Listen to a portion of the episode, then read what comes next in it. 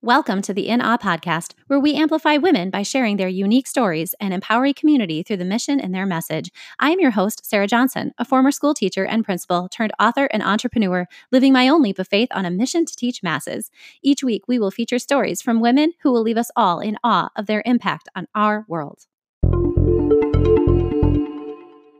Welcome back to the Awe podcast and our final episode on this Trailblazer series. These women have inspired me to be a bit bolder, braver, more confident in my own footfalls as I lead in new ways outside of my own comfort zone in this season. I've had the pleasure of meeting today's guest in person recently, and I am in love with this episode. Jennifer Lotze is the Instructional Technology Coordinator for the Hudson School District. She previously served as an instructional technology trainer in the Sheboygan Area School District and an educational consultant at CESA 11. During her teaching career, she worked as a cross categorical special educator and focused on teaching individuals with disabilities how to use technology to be successful in their everyday lives. Within her special education program, she helped her students to create a successful business within the school environment. She is a Google for Education certified trainer and works with educational professionals all over the country as they integrate technology into their learning environments.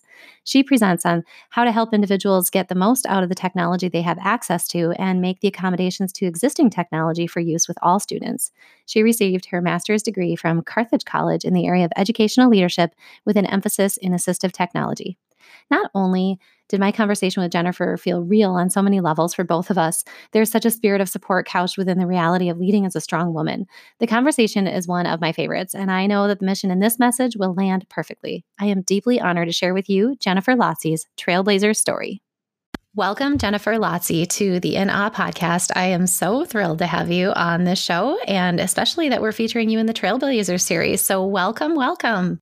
Thank you so much for having me. So, Jennifer, for listeners who may not know about all your wonderful contributions to this world, could you please provide a like a current context to what you're up to? Yes. So, I uh, this is my third year working in the Hudson School District.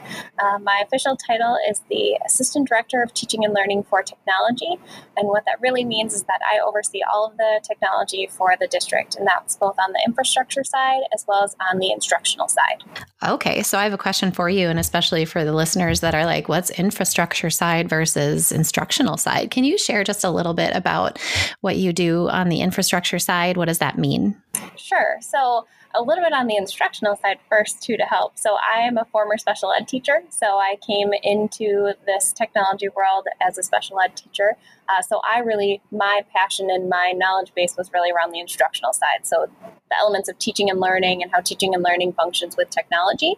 Um, and there are all these other things that happen behind the walls, in the ceiling, and that's what we call infrastructure. So, switches and access points and all the things that just make internet and projectors and computers and all and iPads make all that work without us really knowing that it works. So you're basically telling me that those things aren't called a phalange and that somebody needs to know how they work. Yeah, they're not a phalange. As I've learned in this position, they are switches and access points and uh, so HDMI connections. I had no idea.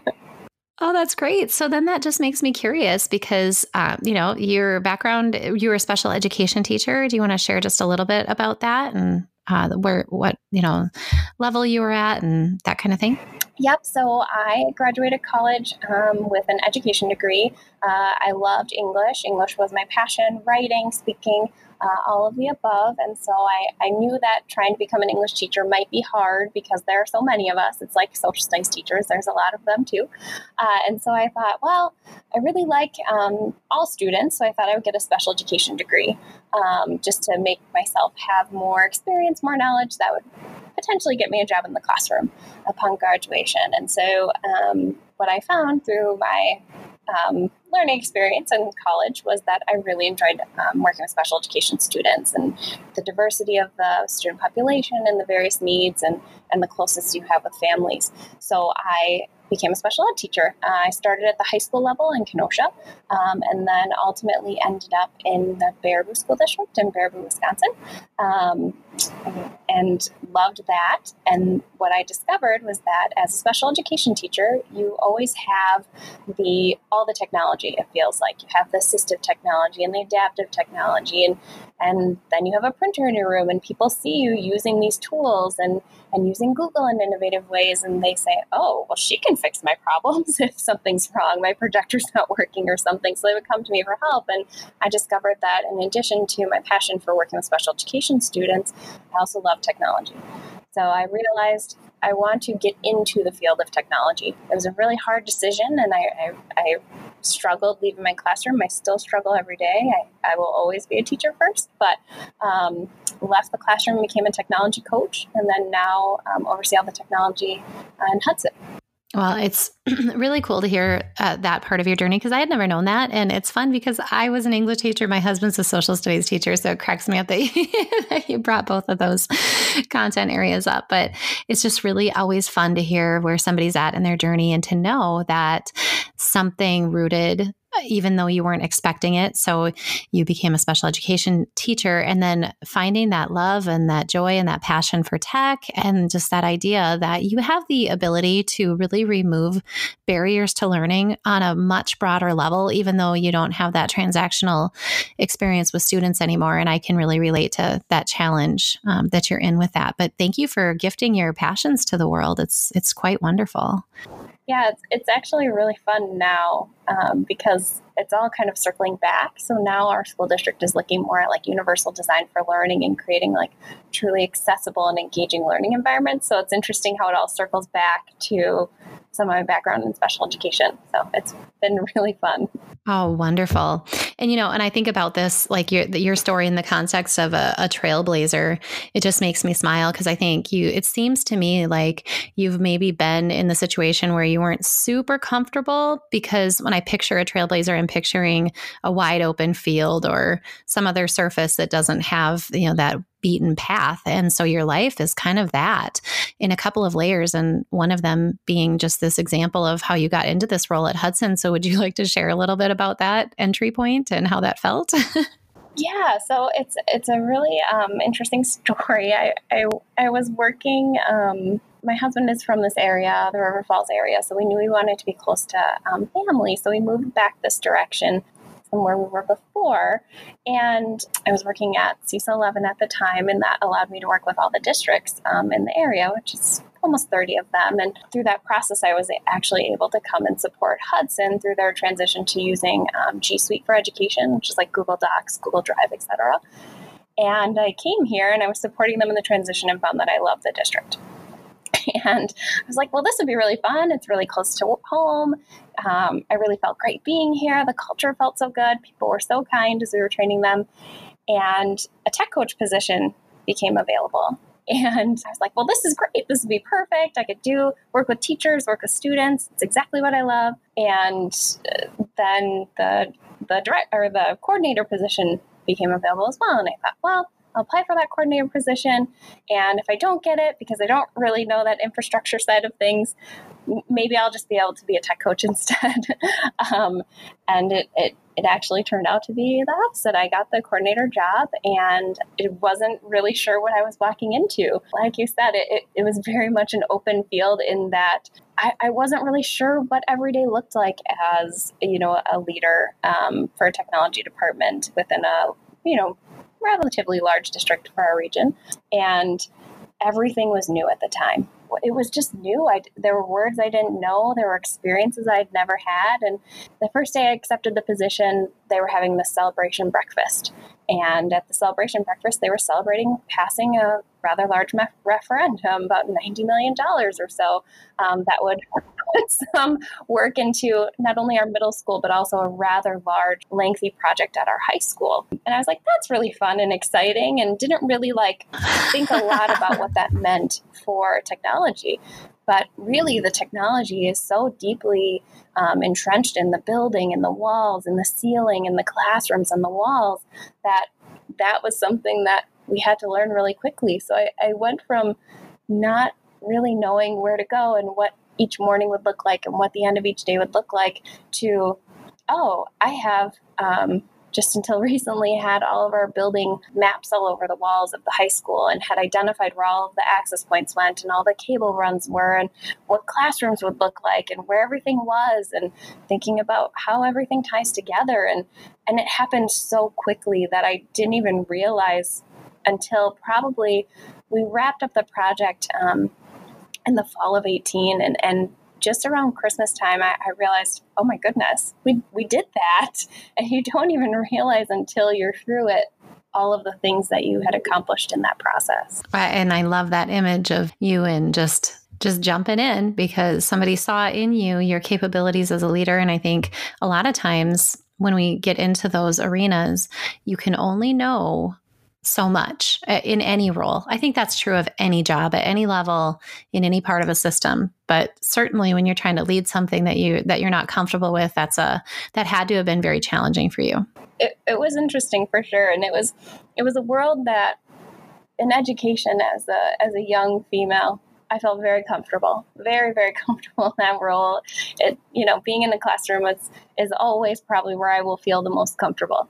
Um, but in that, it, in in the technology world, it's just different. It, it it it has a different feel to it. There's a different level of language and discussion and how things operate and and working with vendors that that was probably where I had to where I had to really stretch a little bit and force my way into some places that maybe I wasn't hadn't been previously or the person that I had replaced had been previously. I just really love that you dropped that um, in here because for our listeners and for myself, I've just spent a lot of time studying this whole idea and this whole concept of women in leadership for this past year and learning. When you say as a female in the classroom I was really comfortable and that probably is kind of the universal common experience. We know that nationally there 80% of our teachers are females.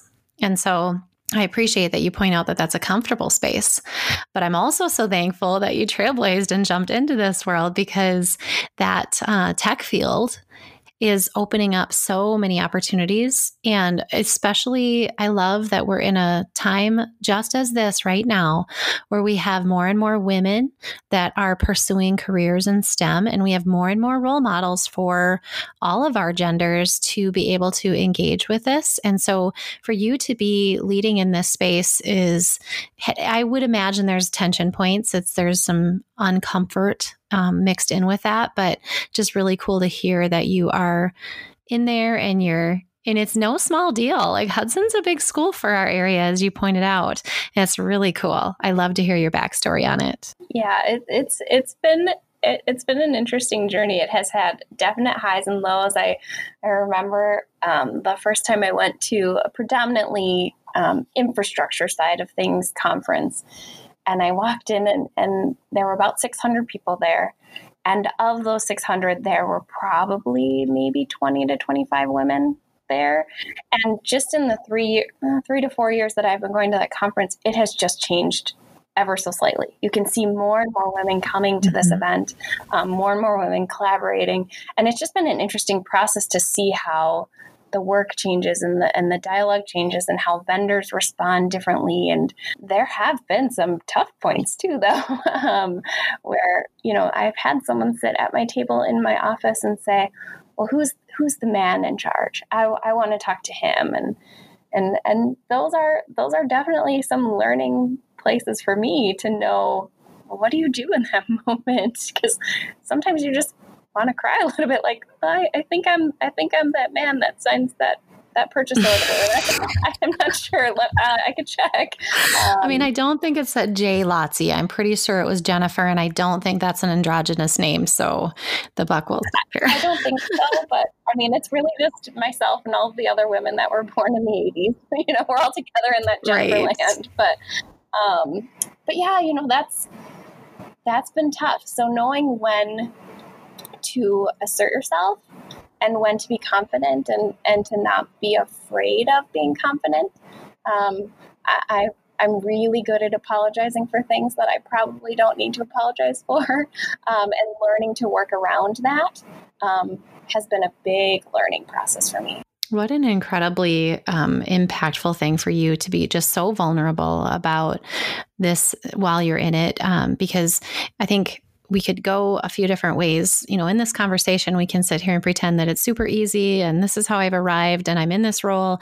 But my listeners are smarter than that and they understand they've, many of them are probably either have walked that example that you just shared, um, they're in the midst of it, or they've overcome it and they just needed to hear that they're not the only ones. And, um, you know, the men listening probably are really valuing most of my listeners, I'm sure, are going, that is just freaking ridiculous that somebody said that to her. But that's, it's, it's important important for us to acknowledge that these perceptions and these stereotypes still exist. And we do, in fact, have to figure out how to navigate and overcome them. And if we don't open up wide these conversations and help one another through it, then this, you're just going to be another woman leader who dropped out of it because of the challenges, you know? So I'm so proud of you. You know, I'd love to hear how you did handle that. it was a little bit back and forth because the vendor was very and i said well you know i'm the person that you want to talk to. You know i'm ultimately making these decisions on behalf of our organization but you know obviously i work with other people and you know there are other individuals on my team. And he was just very passionate about finding out who else he could talk to because i just had expressed that i was struggling a little bit with the product that he was presenting a little bit with what he wanted us to purchase and i just didn't really feel very comfortable with what he had wanted us to move forward with and ultimately, I just said, you know, I just don't think that we're going to get to a good place here. I think we should probably just just end our discussion and and, and move on. And and we kind of took a step away a little bit. We, we took a break from that discussion. We left the table. Um, he went back to wherever he came from, and now we're kind of easing back in. Where you know there are some purchases that we will always go to that vendor and say, "Can you please provide us with a quote for this or whatnot?" But we're starting to try to rebuild that relationship, even though it would probably be a lot easier to just not. yeah, and it would probably be a lot easier to just not. But we also learn that one of the and this is a stereotype, but it also is kind of steeped in some research. One of the strengths that we have as females in leadership is we're more often, most often tied to that emotional intelligence piece and kind of leading with the heart. And so the benefit of that is that men can kind of receive a penalty for that if they're seen to be too soft or whatever. But, um, you know, given the context, we do, we all, uh, no matter if we're male or female, need to be able to lead with our heart. And so it sounds like that involves humility too. So I'm I'm just happy to hear that you're keeping the you know keeping the boundary, but then also letting people be flawed and and working through it. So that's that's part of the dynamic and the challenge of the roles that we serve. Okay, so another question for you, Jennifer, that I'm just curious about is you are a trailblazer not only because of this tech piece and a, and your own personal comfort level with it. But I see that you are also kind of like a first generation college student in your family. Is that accurate? Yep. So I'm the first um, in my extended family as well to graduate from college and earn my master's degree and then take on a leadership role in a school district. So any ideas about have you have you just spent some time in reflection and thought about why you went that route cuz that's a pretty high level of education and I'm sure that your family is just super proud of you but what what was it in you and part of your story that got you going that direction? For me, so I'm from I'm originally from Chicago, the Chicago area and from a really large school district where we had I believe 5 high schools of about 1800 to 2000 students each within a very close proximity um, which is very different from here. And really, I didn't, at the time, I had no idea that college wasn't an option. My family was always very passionate about school is really important. And, you know, my dad is a, I see him as a trailblazer too. He has worked at the same company forever and started as, you know, someone who just worked on the floor of a, of a company and then now is really overseeing the entire company under the owner. And I really just wanted to be like him. I wanted to go somewhere. I wanted to do something. And, and everything that we had been told in school was really, you have to go to college to do that. And while I think that, that there's value there, I'm so thankful that now things are a little bit different that we can have a discussion and say you don't have to go to college to to be to go somewhere to do something. It's just different than what it was. But for me, like that was that was my my only thing. I knew that I wanted to work with students and I knew I wanted to go somewhere and, and, do something. until college was the easiest decision to make. It wasn't easy getting to that point. School wasn't always my favorite thing. I didn't play the school game very well. Definitely had some failures along the way. And I just thought, you know, I wish I would have had someone who could have been like a teacher mentor for me. But it was such a big system that it made it really hard to get through that. And so there were really three motivating factors to, to, to be that person for someone else, to make my family proud, and, and to go and do something. Oh, and I love it. And I love that you said you didn't play the game of school very well because that's probably what makes you so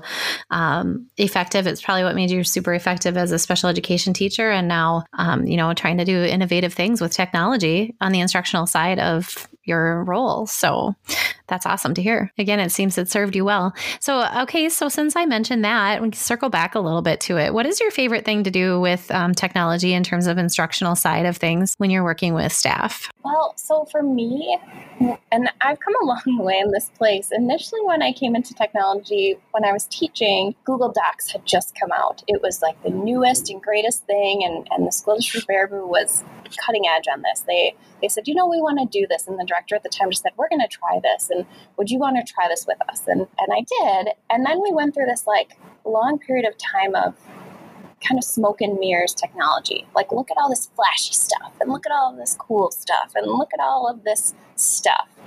And what I'm really passionate about now is let's take kind of the foundation technology. Let's take the technology that everyone has access to. You don't have to like really go too far outside of the things that we already have. We all have Chromebooks for our students, and on those Chromebooks, there are a lot of tools and resources that they just have access to because they have a Chromebook. And so for me, what I love showing teachers now is how students can access curriculum. And not just students who struggle, but all students, right? We think about how we as adults, we talk to our phones, right? I, I'll say, I'll say, okay, Google, and my phone's probably going to blow up right now because it thinks I'm talking to it. But I'll say, okay, Google, call so and so, or okay, Google, what about this? Yes. Or tell me this, or give me this information. And I think about my students when this first came out, this was a game changer that they could talk to a device and it could do things for them and it could write their paragraph that was so painful to write for them when they were typing or you know so those are the things that i'm really passionate about showing teachers is look at this tool plain and simple. You don't have to go to any other websites. You don't need any new accounts. Look at all of these really amazing things that a Google account and a device will open up. And that's kind of where we circle back to universal design.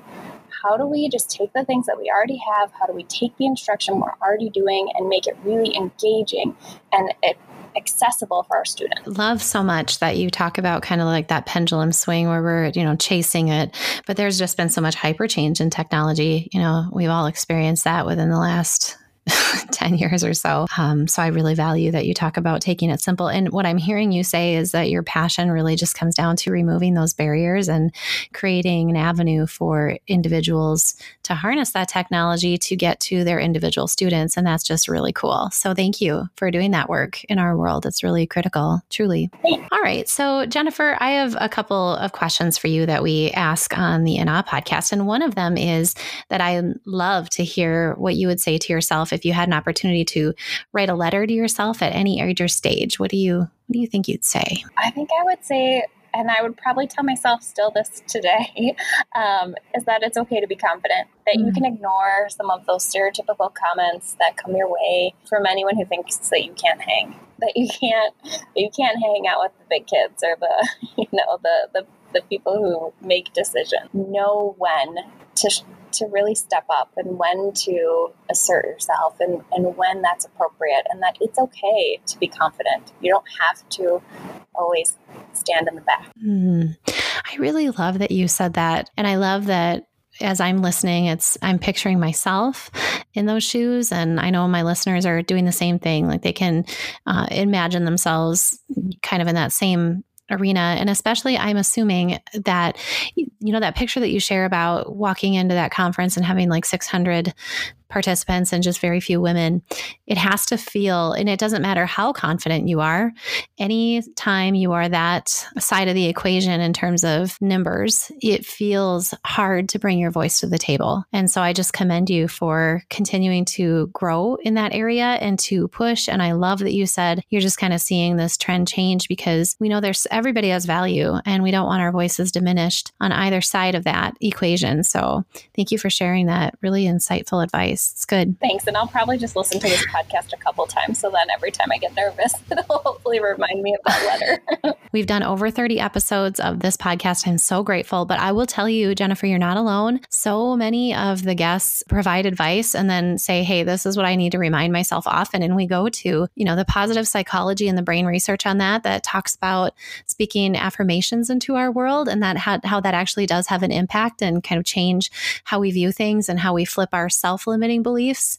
Uh, so critical. So it's good. And I love that you say again, I'm just going to keep telling myself this. I know that's for me the same. It's the same case. So, okay, another question for you. Uh, if you, as an influential woman, if there's somebody listening and they're feeling kind of in that that pit of fear or doubt, maybe they're a classroom teacher and they've been thinking about, you know, launching into a tech coach role, or it's no small thing that you were a leader for at CESA 11 as well, you know, working with multiple districts and, and all of the great work that you've done. So, what, as an influential woman, would you say to a person who's kind of finding themselves in a pit of fear or doubt and they need to hear your voice to help them up out of it? I wish I could say that I don't find myself in those places because I think we do every day. But I think the most important thing I would tell those women is that you need to find people who can support you. You know, find people who can build you up but also be really truthful with you. Um, I'm really fortunate to have some really great friends um, within my current job here um, that I can rely on, I can talk to, I can get advice from in a, in a non-judgmental way, but they'll also say, mm, Jen, I don't think that, I don't think that's the right way to go.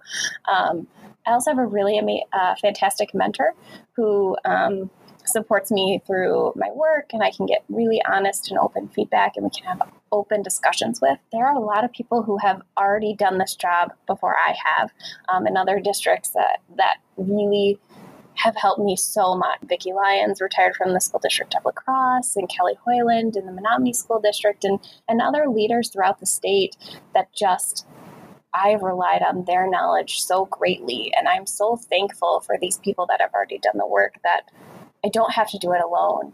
So, what I would tell these women is that you're not alone. You're never ever alone. Find those people that care about you, that care about you succeeding, and maybe even sometimes those that don't want you to succeed. You know, even get some of that input as well because you can see both sides of a problem that you might be facing or, you know, what are some of the negatives of making a decision and, thinking through that.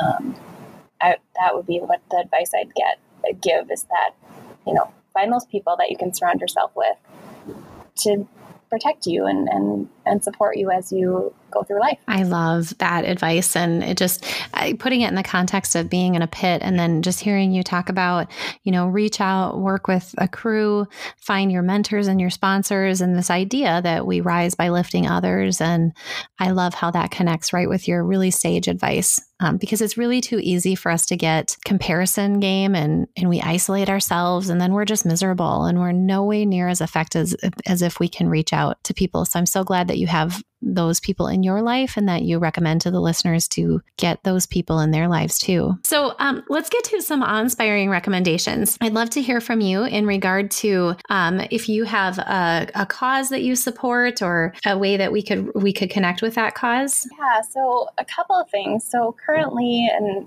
previously, um, there's an organization that I'm a part of called the Wisconsin Educational Technology Leaders. This is an organization that is a state chapter for COSN, which is the Consortium of School Networking. It's a national organization basically for technology leaders all over the country. I'm on the executive board for that. And some of the work that we're really doing through there has been really exciting, trying to find ways to support new leaders, um, pairing them up with perhaps um, mentor directors that have already done the job and finding the right fit for them, and, and those kinds of things. I'm really trying to support the existing directors and then also those that are coming into the field, directors and, and engineers and networking people and technicians and all that kind of thing.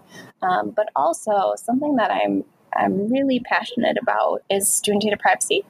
So forever and ever, we've had FERPA, and FERPA has been around, and, and FERPA basically tells us we have to protect our students and protect their data um, when they are within our district. I'm currently working on a team through the Department of Public Instruction for Wisconsin, um, and it's the Student Data Privacy Work Group. And what we're trying to do is really make this meaningful because data is available now in way in so many different places in ways that it never has been before. It's so easy to share and access data all the time. And so we're trying to build infrastructure, provide tools and resources for um, leaders within districts that will allow them to support their teachers to know how to protect student data, how to secure it, how to keep it within, um, we call it the inner sanctum of the district or within the, you know, the kingdom walls. And so that's something that has just been really interesting and is a big topic of conversation across the state and the nation. If you've heard of GDPR and some of these other laws that are coming down, it, it, matters and it's important. You know, we think so much about protecting our physical students, but now there's all these other pieces to students that we have to protect as well. And so I'm really passionate about being able to not stifle innovation for teachers where they can't use certain resources, but also show them how to use them responsibly and, and inform parents and get them the information that they need as well so then we can protect our students. I love that your passion comes through in that. And I was just thinking that many people, unless you're in it, you don't really know the tension points of that unless you're responsible for the one keeping the data private. Yeah. so I really appreciate that you're sharing that with our listeners to kind of open up a new layer. And I, and again, just another example where you're leading the way. So thank you for doing that. I really, really appreciate that you put, put out there that you don't want to um, stifle the innovation, but we also have to remember that there's so many ways that our own data is used and we don't think about it until it becomes a problem you know? So just really I, I, value that you bring that to the to the listeners. So how about um uh, so you talked about building community and, and reaching out to others. Would you share some people that we should connect with on social media? Um yeah. So kay henriksen um she works at, at a different CESA um and she is awesome. I think you've actually interviewed her before in your podcast. And yes, and listeners, if you haven't heard Kay's episode, you definitely have to hear that one. She is phenomenal. I will go ahead and with that recommendation, link that episode in the show notes. So listener, if listeners haven't caught up um, with her, and definitely. And um, Kelly Hoyland um, was formerly with uh, the Menomonie School District in UW Stout and has now moved on to um, interoperability standards, which is a hot topic in technology. She definitely helped me through so many things as I was um, beginning this journey. And then um, a new leader, uh, Sarah Radcliffe out of Chippewa Falls, um, she we are very similar backgrounds. She was a speech and language pathologist and then became a tech coach and now is the technology director for the Chippewa Falls School District. The, those are the kind of people that definitely I think about as being thankful for and, and leading the way. Well, that's awesome. I will be sure to link their uh, information so that our listeners can follow them as well. Well, Jennifer, I just want to thank you. I know you are super busy, and I just really appreciate that you would take time out to give this awe inspiring interview on the podcast today. Would you share with the listeners the best way to engage with you if they want to connect on any old topic with you after this interview? Sure. Um, Twitter or email is usually the easiest to reach me. So my Twitter um, handles at jpeterson738 884. Um, that's the easiest way to reach me, probably. Awesome. And as my listeners know, I will be sure to link that so that it's really easy to get a hold of Jennifer because I know they're going to want to.